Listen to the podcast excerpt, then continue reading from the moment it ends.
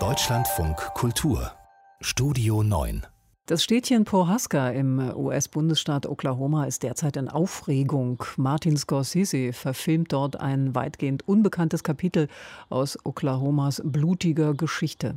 In den 1920er Jahren wurden mehrere Dutzend Angehörige der Osage Nation ermordet, um an ihr Land zu kommen. Die Nachfahren hoffen nun auf mehr Aufmerksamkeit für ihre Geschichte. Andere Einwohner freuen sich vor allem über Stars und Touristen. Katrin Brandt berichtet.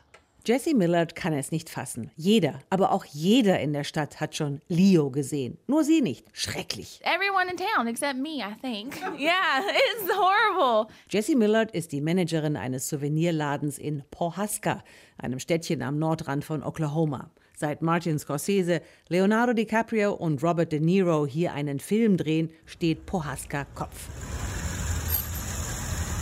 Die Innenstadt wird auf 20er Jahre getrimmt, staubige Erde statt Asphalt, auf den Parkplätzen warten Oldtimer auf ihren Einsatz und überall lungern neugierige Touristen herum.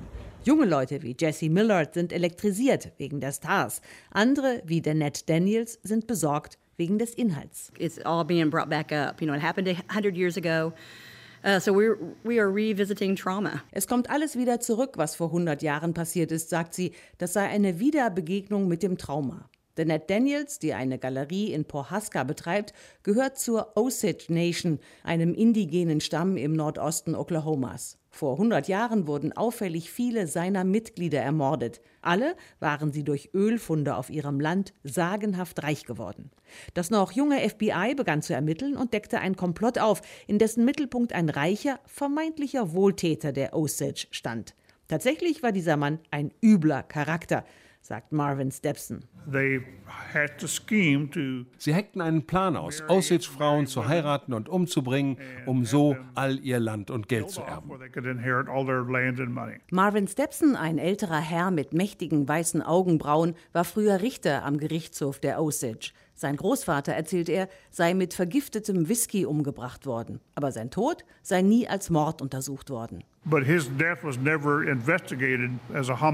Nachzulesen ist das alles in Killers of the Flower Moon, also Mörder des Blumenmondes, einem Sachbuch von David Gren, das wiederum die Grundlage von Scorseses Film ist. Erzählt wird die Geschichte von Molly Burkhardt, einer Osage-Frau, deren Familie nach und nach ermordet wurde. Und erzählt wird auch die Geschichte des Ermittlers Tom White, der den Fall knackt. Schöner Stoff für Hollywood, aber Osage wie Danette Daniels machen sich Sorgen. These are artists and this is Hollywood. They're going to tell the story the way they're going to tell the story. Das sind Künstler, sagt sie. Das ist Hollywood. Sie werden die Geschichte so erzählen, wie sie eine Geschichte erzählen. Aber Regisseur Scorsese hat sich mit ihnen getroffen und holt ihren Rat ein. Das macht sie zuversichtlich. So wie auch Marvin Stepson.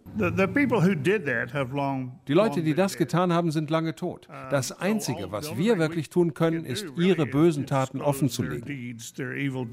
Leonardo DiCaprio und Robert De Niro werden die beiden Hauptschurken spielen. Jesse Plemons, den Ermittler, und die Rolle der Molly Burkhardt ging an Lily Gladstone, eine Schauspielerin mit indigenen Wurzeln. Nächstes Jahr soll der Film rauskommen und dann geht der Trubel in Pohaska erst richtig los.